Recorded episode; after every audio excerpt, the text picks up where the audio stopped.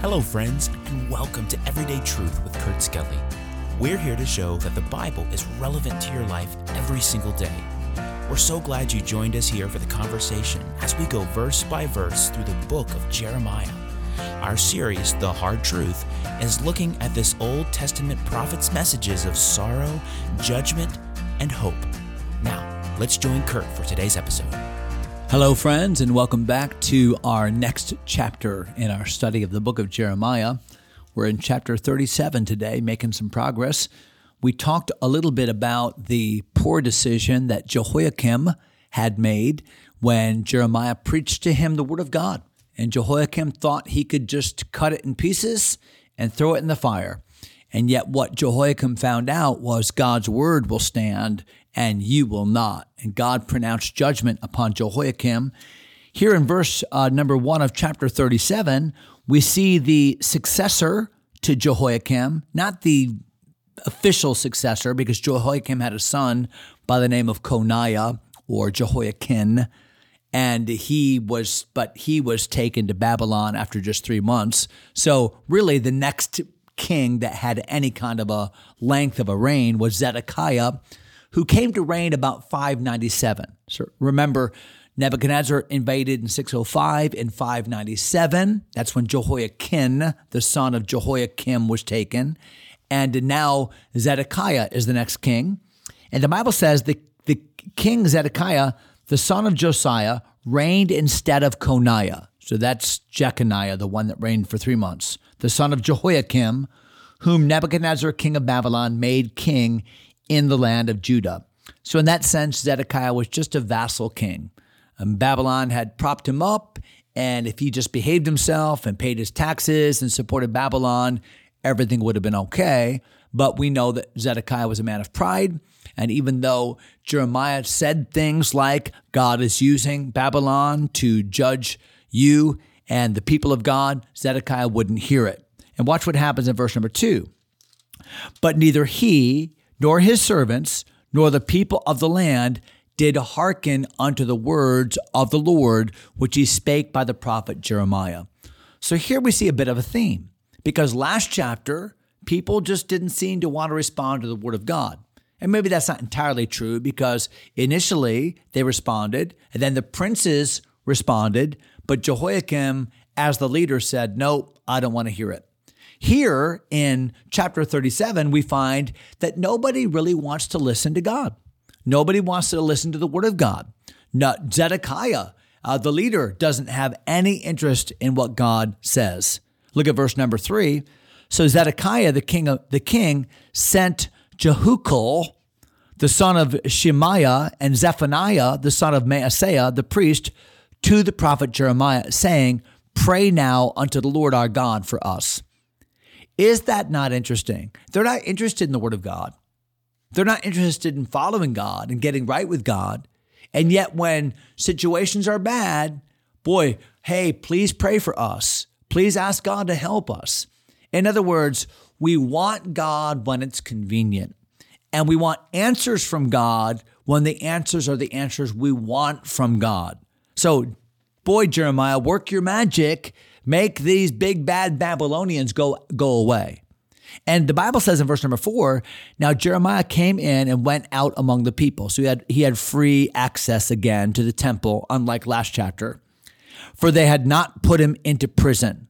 Now, we know that the book of Jeremiah is not chronologically written, and we've already read back in chapter 32 about that time that Jeremiah was in prison. Remember when he made that property purchase and when he was there in prison that that hasn't happened yet in this chapter. So this is zedekiah's reign but it's not the end of his reign. So jeremiah still kind of has free ingress and egress to the temple mount and to the temple area.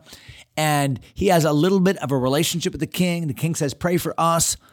And the bible says in verse 5 then pharaoh's army was come forth out of egypt. And when the chaldeans that besieged jerusalem heard tidings of them, they departed from Jerusalem. So, circumstances would seem to indicate that Jeremiah's prayer had been answered. Hey, pray for us, Jeremiah. We're, we're being surrounded by the Babylonians. And then all of a sudden, The Egyptians are on the march from Egypt. The Babylonians are afraid that they're going to get in this vice grip. And so they they leave off the siege of Jerusalem to deal with the Egyptian problem. And Zedekiah, no doubt, is thinking, wow, you know, we're not going to be judged by the Babylonians anymore. Uh, our prayers have been answered. See that? All that doom and gloom preaching wasn't true. Of course, none of that is true because watch verse number six. Then came the word of the Lord unto the prophet Jeremiah, saying, Thus saith the Lord, the God of Israel, Thus shall you say to the king of Judah, Hey, Jeremiah, go say this to Zedekiah, that sent you unto, unto me to inquire of me. Behold, Pharaoh's army, which is come forth to help you, shall return to Egypt and to their own land. And the Chaldeans shall come again and fight against the city and take it and burn it with fire. Now, that must have been a tough message for Jeremiah to preach. It must have been a tougher message for Zedekiah to hear. Hey, Zedekiah, don't misread what's happening. Even though you like these circumstances and it appears that there's a temporary reprieve for this Babylonian captivity, please understand that the Egyptians, they're going to turn around, go back home, and the Chaldeans are going to turn around and come back and besiege this city. In fact, it goes on to say, we won't read all the verses, that even if the only people that show up back at the city are all the wounded Babylonians. Even if the army is destroyed by Egypt and the only people that show back up are the wounded Babylonians, they would still be strong enough to defeat you. And the reason is is because I have sent them, said God. So, Zedekiah, don't think that just because you've had circumstances that make it look like everything's okay, that everything's okay. Because the real issue here is not circumstances. The real issue here is your disobedience. And that has remained the same, Zedekiah. You are still maintaining a rebellious and wicked heart toward me. Now, look at verse number 11. It came to pass that when the army of the Chaldeans was broken up from Jerusalem for fear of Pharaoh's army, so when they when they left the siege, when the Babylonians left the siege, then Jeremiah went forth out of Jerusalem to go into the land of Benjamin. So, when the stranglehold was gone, so remember, God said the Egyptian army's coming, the Babylonians are going to leave for a season and fight against them, then they're going to come back. Well, during that season, when the Babylonians left, Jeremiah looked at that as an opportunity for him to now I can leave Jerusalem. He's not holed up there because of the siege of the Babylonians. And so he goes to take care of some business deals, to separate some property, to, to check on his family. And while he's doing that, the Bible says in verse number 13 that he was caught at the gate of Benjamin by a, a, a certain captain of the guard, a, a high level soldier whose name was uh, Arijah. Now, what does Arijah do? Arijah says to Jeremiah, Jeremiah, you are a traitor. And we know what you're doing here. You are a secret spy for the Chaldeans. You're on the Babylonian team, and we're on to you. And Jeremiah said, No, I'm not. I'm just a prophet of God. I'm just giving the word of God. Your, uh, Arijah says, We don't believe you. So they took Jeremiah and they put him in a makeshift prison in the house of a man by the name of Jonathan, who was a former high ranking official uh, there in Judah. And Jeremiah is put into jail, and it's a horrible prison. As we read, we infer that from the text, a horrible place. And Jeremiah is in bad conditions.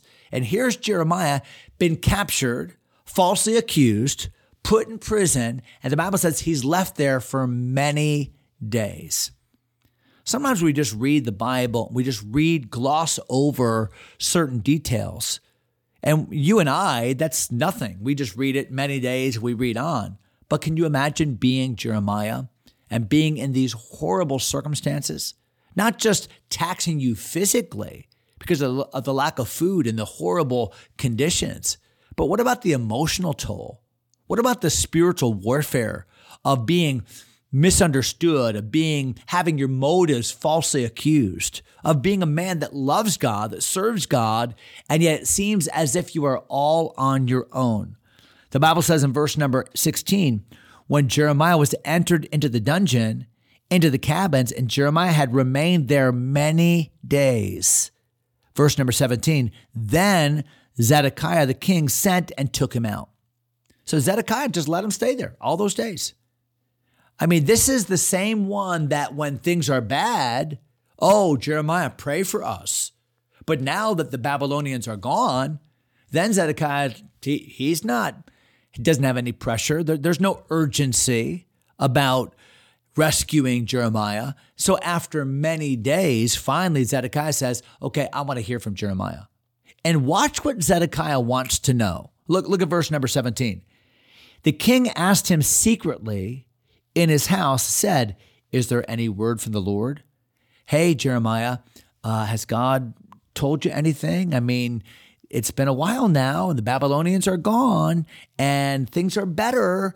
Uh, what are you hearing? Any good news? I mean, that, that's, that's the overture here. And watch what Jeremiah says. And Jeremiah said, There is. Is there a word from the Lord? Oh, yeah. Oh, yeah. God has something to say. There is.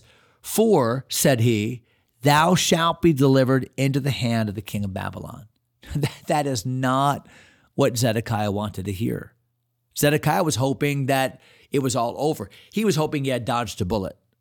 But no, what did Jeremiah say? Jeremiah said, Listen, God's word has not changed. God's word remains the same. I told you, Zedekiah. I told you before. And even though circumstances appear to be better for a short season, don't think for a moment that God's word is going to return void. God gave his word, and his word still stands, Zedekiah. And as much as I, humanly speaking, don't want to give you this negative news, it is the truth nonetheless. Verse number 18 Moreover, Jeremiah said unto King Zedekiah, What have I offended against thee? What have I done to you, Zedekiah, or against thy servants, or against this people, that you have put me in prison? Okay, you asked me a question, I gave you the answer. It's not the answer you want to hear, but what have I done wrong? All I've done is give you the word of God. What, what am I supposed to do? Lie? What am I supposed to do? Make up some kind of a thing that would make you feel good in the moment and then ultimately be the opposite? What, why am I being held at fault for simply obeying God? Verse number 19 Where are now your prophets? Which prophesied unto you, saying, The king of Babylon shall not come against you, nor against this land. You're holding me to this really harsh standard because I've told the truth. And yet, all these people that told you what you wanted to hear, that are clearly liars, you haven't done anything to them because they told you what, what you wanted to hear. That's a double standard. Verse number 20, therefore, hear now I pray thee, O my Lord the King. Let my supplication, I've got a request, said Jeremiah, I pray thee, be accepted before thee, that thou cause me not to return to the house of Jonathan the scribe, lest I die there. Zedekiah, I've just told you the truth. Now, granted, it's not what you want to hear, but I've been true. And Zedekiah, please. You see a very human side of Jeremiah here, don't you? Zedekiah, please don't make me go back there. These conditions were so horrible. I'll die there, please. And watch here, verse number 21, last verse of the chapter. Then Zedekiah the king commanded that they should commit Jeremiah into the court of the prison. Okay, you can come, you'll still be in prison, but you'll be in the royal prison. That's what we read about before, earlier in the book of Jeremiah. And so he takes him to the court of the prison that they should give him daily a piece of bread out of the baker's street until all the bread in the city were spent. Thus Jeremiah remained in the court of the prison. Okay, Jeremiah, I'll acquiesce. You'll, you'll still have to be in prison. I'll give you bread to eat. You'll be on a meager diet, but at least it won't be there. I'll give you a little bit of a better situation wow, you just see the, the heart of Jeremiah, this godly man whose only crime was to tell people what God told him to tell people. Saw it last chapter, saw it this chapter. And yet God blessed this faithful man. And I'm sure that Jeremiah today would tell you a thousand million times it's always right to obey the Lord. Hope that helps today. We'll jump into a brand new chapter next episode, chapter number 38. Hope you'll join us for that. God bless you, my friends. Thanks for taking time to listen. If you enjoy Everyday Truth, go ahead and subscribe to the podcast or share it with a friend. Until next time, God bless.